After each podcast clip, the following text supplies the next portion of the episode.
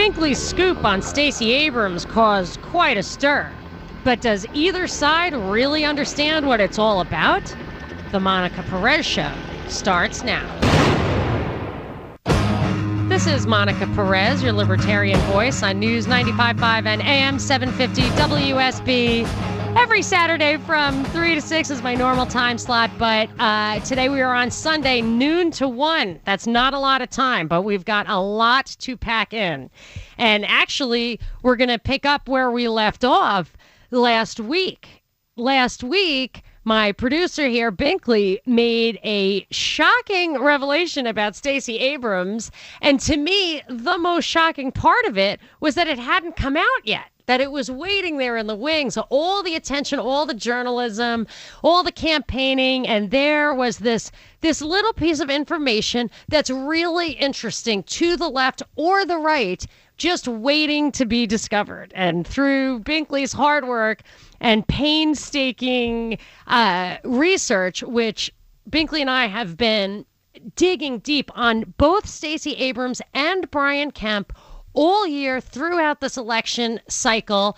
We uh, uh, dug into Stacey's backstory, her international institutional relationships and internships, her deep connections with the kind of globalist high cabal. We went into Brian Kemp's history as uh, Secretary of State, which one of my favorite guests uh, Garland Favorito, voter GA, had actually filed a criminal complaint against him um, for his conduct during the 2016 election. Whether uh, what happened then was corruption or incompetence, we'll never know because the prosecutors did not choose to investigate which it was, but it was one of those things. So we've really been digging deep on both of these candidates. We have four or now five WSB shows on podcasts that you can listen to if you want all the great research uh, that we have done on this. Binkley and I have both tweeted this out at Freedom Act Radio, at Monica Perez Show. Look through our recent tweets and, and get all of those. Uh, so, in our continuing research, Binkley has uh, gone through basically everything, articles and audio that he could find on Stacey and her very politically active family to just kind of color in, flesh out what's really going on. So last week he uh, brought to us a um, an excerpt from a sermon her mother made, well, where where the mom reveals that Stacey burned the Georgia state flag on the Capitol steps in uh, 1992, maybe 1993 was then that time frame, and. Uh, for me, you know, it's weird that she doesn't talk about that, and there's a reason for that. It seems uh, the that flag had a um, very prominently displayed Confederate battle flag in there that was introduced to the Georgia flag in 1956. I think it's widely accepted, and I accept it, that it was a, a reaction to the desegregation efforts at that time. So uh, it's a good thing that the flag was uh, should was changed, but uh, it seems that her efforts actually derailed that process and did not foster that. And, and Binkley's got even more on that backstory. But I have to say, I need to give him a chance to correct the record because the this uh, uh, his revelation last week was totally. It actually reached the level of the mainstream media, the national media, but but it was misreported. It's quite a good lesson in in um, how how the media is spun. So, Binkley, first of all, how are you, Binkley? I'm fantastic. How are you? Was it not? Did you get any heat from your liberal friends who think that you're uh, Brian Kemp's mole?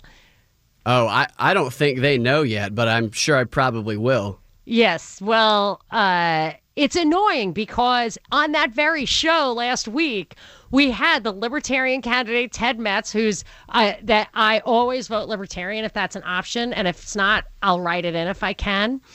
And um, and we also had Garland Favorito, who did all that work on Kemp, and who just recently, today or last week, a few days ago, released a press release on how what Brian Kemp is doing with this exact matching in the registration, which Stacey Abrams and her gang are decrying Garland said, "Yes, they're right. He does not need to do that." So we we're not shilling for him or anybody else, but uh, you certainly that is the kind of heat I bet you've gotten for uh, for what you brought on Stacey. But that happens to be what's what you found this week. So what? So what did the you first noticed this came out? What in the New York Times? Was that where you saw it first? Well, I found it myself. Yes, no, no, I know, but I mean that the New York Times reported Yeah. on this story last week after our show. on Monday. Our show was on Saturday, and then on Monday, the New York Times came out and they claimed that details of Abrams' involvement in the 1992 flag burning began to emerge on social media on the eve of the debate, which Oh, is yeah. 100% false. It emerged from us two days earlier, and the example. Well, we hadn't had a show in a while because we get preempted during football. Yeah. So it's not. It had nothing to do with the debate. It was just the first opportunity since you found it. Exactly, yeah. Right. I actually found it a few weeks ago, yeah. Yeah. They said that the image of Stacey Abrams standing up there with the flag while they're burning it uh, started to pop up on social media. They they cited the exact thing that I cited on our show, but they just said it popped up on social media, and then they also happened to leave out most of the important details that we talked about during that show. Well, and they allowed, if I recall correctly, and and everybody on her team, including her, spun it in a in a in a way that made it look noble. Which, uh, Yeah. you know, for the record, I have. Uh, I had a great caller, regular listener, Brett, used to call me all the time. He was an Iraq war veteran. And he said, look, in play real libertarian, he said in places where uh, you you don't the government doesn't allow you to burn the flag. I mean, that's you're done. like you need to be able to conduct peaceful protests and even say things. In in my mind you should even be able to say things that make people you know even that offend people and not be physically stopped from doing that. My problem isn't with her burning the flag and my problem isn't with changing the flag. It's that that uh, uh, it seems and i think you are now ready to able came up with some real evidence, smoking gun evidence about it, that she slowed down the effort to change the uh, to change the flag, doing this for I would say cynical political uh, uh, purposes in her path to power at the age of 19, which she has said referred to numerous times as a going back to uh, her her really elite involvement in the Telluride program as a high school student, where she where she plotted out her path for decades going forward. And she also refers to when she was 19 getting a powerful position in the mayor's office after right after she led protests in the Rodney King um, demonstrations which I don't know if hers but a lot of them did turn riotous and this and this activism it seemed part of her plan. Yeah, and she's had a spreadsheet sh- since she was a freshman in college, mapping out what she wants to do, when she wants to do it, and she's a very calculated person. And her family uh, are activists; they have been since they were teenagers. Her But parents you know, to to describe it as activism, on the one hand, yes, but on the other hand, they all end up. Every one of them seems to have ended up in a position of institutional power, very establishment. And so the way I look at it is the radical activism is actually promoting this kind of world government, globalist, uh, uh, um, you know, transformation that isn't really about grassroots or the little guy or any of that and it, it it's not it's the natural progress of the establishment to have more and more centralized power uh, at all levels, all the way straight up to what ultimately would be a world government. And and her internships that uh, are, are all of that ilk. Like one of our previous podcasts, I went really into it. She's a member of the Council of Foreign Relations. She uh, was At next age 30, she was. yeah, she was a term member and then she went to a full member, right? Yeah. Yeah, very young. The, she was a next gen fellow of the American Assembly at Columbia on U.S. global policy and the future of international institutions. She's an American Marshall Memorial Fellow an American Council of Young Political Leaders Fellow out of the Department of State. She's a Council on Italy Fellow. She's a British American Project Fellow. She's a Salzburg Seminar Freeman Fellow on U.S. East Asian Relations. She's a Salzburg Seminar Fellow on Youth and Civic Engagement and a UCOS Fellow for U.S. Russian Relations, which is defunct, but we did a whole show on that because they were actively engaged in, I would say, political subversion in Russia, for which they were called out, and big trouble ensued. That's one of the podcasts we did, I think the one in July. So if you don't, I mean, and then she did the Ford Foundation stuff, and of course the Telluride thing is what launched her. But she was trained how to use activism and and this kind of stuff in order to further, you know, these are this is the resume of a pure internationalist, a globalist, and it's highly institutional. Yeah, she very much follows the Vladimir Lenin Saul Alinsky Community Organizing Activism Guide. I mean, and to what's a T. the, what's the end goal there? The concentration of power.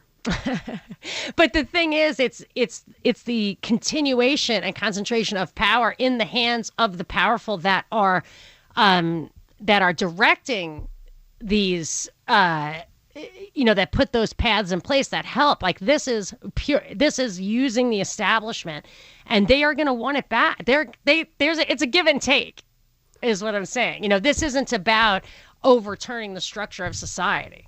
Yeah, everything she's doing, in my opinion, is auditioning to be president.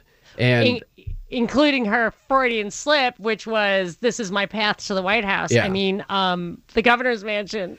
And, and that's what I think is important for people to understand is she could satisfy the needs of every Georgian, but if she doesn't make the people who are funding her and putting her in these positions to have these opportunities, she won't get an opportunity to run for president. She could satisfy none of the needs of people in Georgia, but if she satisfies those people who can put her in those positions to run for president, she will be able to run for president. Yeah, and when push comes to shove, she has uh, she's supported legislation from the Hope Scholarship to the anti-panhandling stuff that shows that it's really about answering to whoever uh, you know is calling the shots. I assume, I assume it's not a consistent ideology, but I really want you to get into after the break what the um, what the reaction was at the time when she burned the flag, and, and she takes credit for contributing to the success of the effort to change the flag. But I think that you can demonstrate that she detracted from that effort Yeah. in a big way. So let's get right to that after the break. This is Monica Perez. Monica Perez Evil does seek to maintain power by suppressing the truth. on News 95.5 and AM 750 WSB. I love that. My latest new rejoin, Spock, one of my favorites. I thought that sounded like Spock. Yeah, and you you know how much I love Spock. I love Spock. Not as much as I love Spock. But uh, I'm the only girl who had a crush on Spock instead of Kirk. Anyway, this is Monica Perez, and uh, we are talking about serious stuff. We're talking about the uh, gubernatorial candidates, specifically Stacey Abrams this week, because last week Binkley uncovered some uh, information about her having burned the flag during this period when uh, the flag was a 1956 flag it was a response to desegregation. So I think it's a good thing the flag was changed.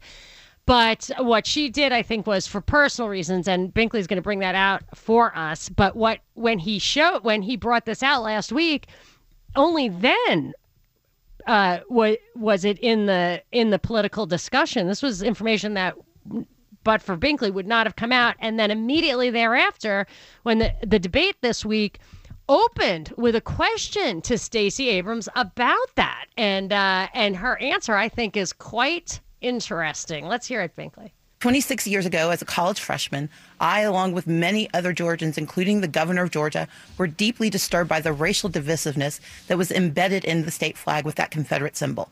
I took an action of peaceful protest. I said that that was wrong. And 10 years later, my opponent, Brian Kemp, actually voted to remove that symbol. Okay, that was her response. And then her campaign responded by saying it was ultimately successful after after the flag burning, ultimately the flag ended up getting changed, seemingly implying that she played a major role in getting the flag changed. Okay. So uh, we have to take another break. So I don't want to, we can't dive in, but I think the fact that she pointed out that 10 years later, the flag got changed. There's a story there. What? Why? Why did it take ten years if she was responsible for it? What was she doing ten years after? What? What happened? Why didn't? It, why didn't? Why didn't people answer right away? Let's uh, dig into this story a little bit more right after the break. This is Monica Perez. Monica Perez Everything you do is being watched by some all-seeing eye. on News 95.5 and AM 750 WSB. I am your libertarian voice on WSB and so much more.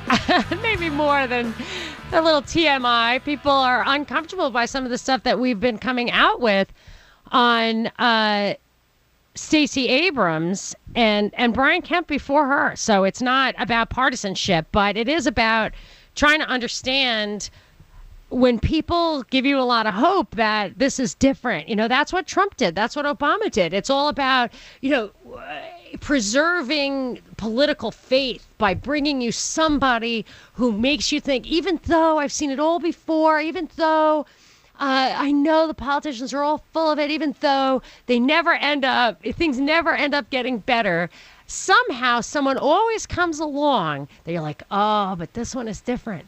Well, this one is different, actually. she's different because she's um, she she's a big player and she's going to be a big player. But it's important, I think, to understand where uh, where she's coming from and where she's going. So last week, when my producer here, Binkley, came up with the story, found the information that she had uh, burned the flag in 1992, the Georgia state flag on the Capitol steps, eh, eh, eh, during a time when that flag which had a Confederate, uh, the Confederate battle flag on it, and and came into being during uh, a reaction to desegregation. Why? So it's totally valid that it got changed. It did get changed. Why hadn't she been bragging about that? Why wasn't she talking about how she led the charge into? I think every, I, I would say the majority of people in Georgia right now, by far, vast majority, uh, are. Uh, happy with the change. She even said in her debate answer on Monday that Brian Kemp, her opponent, voted for the flag change 10 years later. So you got to ask, why doesn't she brag? Why did it take 10 years? And uh, and Binkley, I think you you have continued to dig into this story. Uh, take it from there. Yeah, that's the question I would have liked to have seen asked at the debate.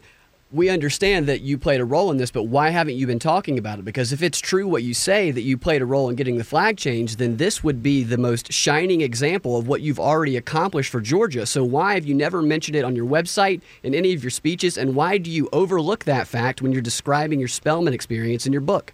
And nobody asked her that. Instead, everybody just assumed that she did something virtuous.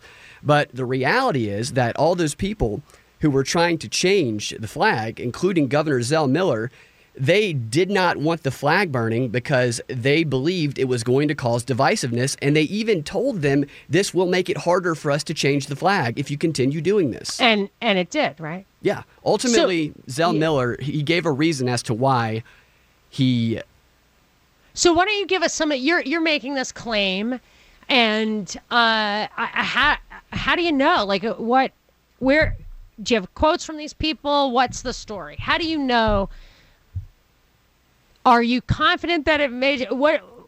Why do you think Zell Miller was um, did not want them to burn the flag? Well, Zell Miller, before her protest in May of 1992, he proposed legislation. He was he said that he was going to propose legislation that would return the flag back to the 1905 flag, removing that Confederate emblem. The I think it's called the 1902 flag, but it's Oh. totally neutral, nice flag. I looked at, I, I actually, you know, looked, read the wiki entry on the history of the Georgia state flag, if that constitutes research. But you got to see 1902 flag. There's nothing offensive about it. and him and several black legislators were working together to try and get it changed. And they said that burning the flag would make it harder for them to drop that battle emblem because it was going to create increase racial tensions and it is going to cause extremists to come out on both sides. So he, uh, I did see a couple of quotes from him around that time. Did he address the? I can't remember. Did he address the students directly or what? Oh yeah, he wrote an open letter to the universities. Oh yes, that that's right. Yeah. And in that open letter, he urged them because they burned it the time that Abrams was involved, and then they burned it again about six months later, I believe. And the governor, he opposed both times, but the second time, he, he continued to urge them, please don't do this because it's going to prevent us from being able to, to stop or being able to remove this emblem. So the audio that you uh, you sent me, which I think you have to play, uh, of the flag burning, was that the one that Stacey Abrams was at, or was that the second one? No, that's the one that Stacey Abrams was participating in. Okay, so this is an audio. Can we play that clip? This audio is from 1992. Yeah. All right, let's hear it. Burn, baby, burn. Let me hear. Burn, baby, burn. Burn, baby, burn. Burn, baby, burn. Burn, baby, burn. Burn the racist institutions that exist in this country by any means necessary. By any means necessary. By any means necessary. See, if burn baby burn refers to the flag, I'm fine with that. But if by saying by any means necessary, burn baby burn doesn't always mean the flag. If they're harkening back to the civil rights, it was not uh, era.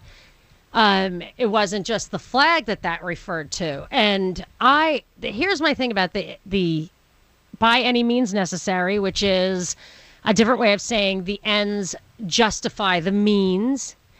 And my problem with that is it's morality is inherently the means. It's the path you walk. It's how you behave. It's how you get to where you go, what where you're going, and that's basically why we're. I think why we're here. This is we are here to uh, walk a path of righteousness. I'm not even saying that from a religious point of view. It's about your behavior, and and more than that, if what you care about is the ends uh, by any means, what you're saying is, I won't observe normal morality, and that ultimately means innocent people can get hurt. It's worth it. But then you have to say, why is it worth it? Are you trying to achieve justice in the end for what? A greater number of people? Or is it really a power structure that you're after or personal power? Once you say by any means necessary, you're uh, in my mind, you're taking away the possibility that that your behavior can be trusted, that you can that you have principles and ideology that's consistent with morality, which is about the path. In my opinion, that's the way I think about the idea of the ends justifying the means. That's how Saul Alinsky talks about it. What does he say? The ends justify the means, and you only have morals and ethics when you are in control, basically and here's the thing about the Saul Alinsky thing that I thought was very interesting that you've brought up before. Never take yes for an answer, basically. Yep. Right. Yeah. So how did that? Um, that was also a factor in this story. So there was action to try and change the flag, but Saul Alinsky talks about never fall into the trap of having your opposition give you what you want, because then that stops the activism cold. Right, So- and what they were doing was what the what the legislation that was on a path to getting passed was this restoring the 1902 flag, correct? Yeah. It's a very manageable thing. It eliminates all the racist stuff. Everybody can get on board with it. It doesn't uh, capitulate or whatever. It was acceptable before. There's no reason not to have it again. It eliminates the problem and brings everybody together. Right, and that's not what they want because without the crisis, which is what Saul Alinsky says you must have in order to mobilize masses of people and build your social army, you must have crisis and you must have conflict. And and one of those people, one of her two partners in crime at that time, said no. Right? yeah, he said they they opposed the legislation outright, and they called the black uh, politicians no, who agreed with that it. Quote. Don't. They, they called them. They don't. all right, I, I won't say it, but but they called them um, some very kind of racist names. Yeah. Like Kanye West, the way they, that Kanye West is treated. Right. And ultimately, the flag, Governor Zell Miller, he gave up on the fight to remove the flag, to remove the battle battle emblem. He said today um, he's giving up his fight to remove the Confederate ba- battle emblem from Georgia's flag because the effort was awakening extremist feelings and detracting from other legislative goals. I strongly believe that changing the flag is the right thing to do. However, extremists on both sides have complicated the issue beyond any solution. So, and 10 years later, they did get a flag change, and the new flag I thought was uh, as obnoxious as the old flag. The it new actually yeah. included the 1956 flag in it, It still had that Which emblem on the flag. was yeah. a complete failure. right. Unlike the 1902 flag, and then and then that did ultimately give way to a neutral flag, the flag we have now. Yeah. So Abrams was touting that as an accomplishment, as a virtuous thing, yet her group actually caused the governor to stop pursuing that while it gave Stacey Abrams many of the opportunities that has led led her to where she is today. Well, that I also found interesting is that her uh, she right after that and the Rodney King thing got a an internship or, or a job in the mayor's office at the age of 19 that she touts to this day as an important first step on her kind of spreadsheet path. Should we play that clip of, of her talking about that job? You think that's worth it? Clip eight? It's about creating commissions where people are imbued with power. I mean, one of the reasons my experience at 19 led me to this opportunity is that someone hired me at the age of 19 to run a major program for the city of Atlanta. Having the ability to think through policy, to engage, to have the power of the city behind me when I would call someone and say, I need you to come to this meeting, and they hear my younger, although my voice has always sounded kind of old, but they would hear me. They showed up because I was able to say, I'm calling on behalf of the city of Atlanta. See, when but at that time when she was actually 19, wasn't didn't she have a quote that said something to the effect of they don't want to risk any more uh, unrest? Yeah. Something like that. See, there's a group that she founded along with a couple of other guys, and they had 200 students that basically would follow whatever the, whatever they did. And Abrams is quoted in an article in the AJC in 1992 as saying that they're talking about a committee, a student committee that the mayor is trying to uh, put into play. And Abrams says she knows that they're going to get the committee done because they don't want to risk having another May 1st incident happen. Right, which I mean that that is That's, that's what it's all happened. about, huh? Yeah. That's Say when the violence happened. It was May 1st. Oh, oh, oh, oh. But that's what it's all about. So it's not about getting the flag changed. They actually rejected the proposal of getting the flag changed and set the effort back because it was it's better to have the divisiveness. It's better not for the people, not for the people, but for the people at the top. The people at the top of these movements. And then they get absorbed. They just want a place, I think, they want a place at the table, a seat at the table. That's part of their life plan. Yeah. It's what fulfills them. But but by any means necessary means that people get hurt along the way. That it's not about a principle and ideology. It's not about equality and justice. So I think there there is something to it. But I, I want to add something. Um, kind of uh, from our perspective. I hope you agree with me, Binkley, but if not, you can add your perspective. Uh, as we wrap it up right after the break, this is Monica Perez. Monica Perez. And now for something completely different. On News 95.5 and AM 750 WSB. We are wrapping it up on this Sunday afternoon. So, uh, I just want to kind of go back to where we started the show last week that caused uh, all this stir about Stacey Abrams' history.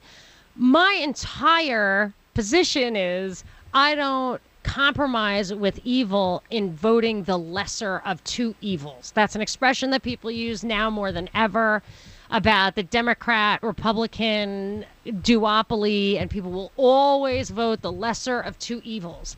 And I think what Binkley and I have demonstrated over this entire year, including in the primaries here in this gubernatorial race, is that if you really dig in if you do your research, if you do your homework, if you hold people to the standards, not impossible standards, just regular, ordinary standards of principle, you can disagree on ideology. You can even disagree strongly on important issues. But if the person has integrity, if the, if they're coming from uh, a position where you can trust them, understand them, it's that is a compromise that is not the lesser of evils. And and I think we have demonstrated that if you if you dig in, you can you can tell the difference between people who uh, are acting in good faith and people who aren't. So, what what's your do you agree with that, Binkley? What's your takeaway? Yeah, there was a coalition of people who were making progress towards changing the flag on both sides. Newt Gingrich on the right was on board. People were working across the aisle to get this done. And Abrams did an action where on the surface they were claiming to get the, the the battle emblem removed from the flag, but in reality, her actions prevented the people who were trying to make it happen from doing it. So the very cause that she claimed to stand for, she actually prevented from happening while in the process raising her own star and gaining power for herself.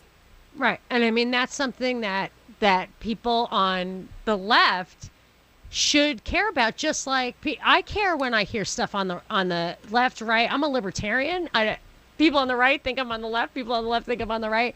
But I care about integrity. There are plenty of fake libertarians out there. I did not vote for Gary Johnson and William Weld uh, because if you stick to your guns, if you stick to integrity, if you do your research, if you evaluate people without looking at a D or an R, I mean, sometimes the the positions can be exactly the same, and people will strongly oppose because they don't like where the D or the R is. It just makes no sense. Anyway, let's wrap it up. You got you got something for me? You said you had a little surprise for me. Yes, I do. I wanted to play you my favorite part of the debate. It, it perfectly illustrates how libertarians are treated all the time in the media. This is uh, Ted Metz getting asked. This was the second question that he was asked. Greg Bluestein, we go back to you to ask Ted Metz a question. Yeah, Mr. Metz, um, you've promised to cut spending by slashing what you call obsolete, inefficient, unnecessary, and unconstitutional agencies. What specifically would you eliminate? And what do you say to Georgians who, dep- who might depend on their services? Get another job. What is that noise? Unfortunately, we're experiencing an alarm here.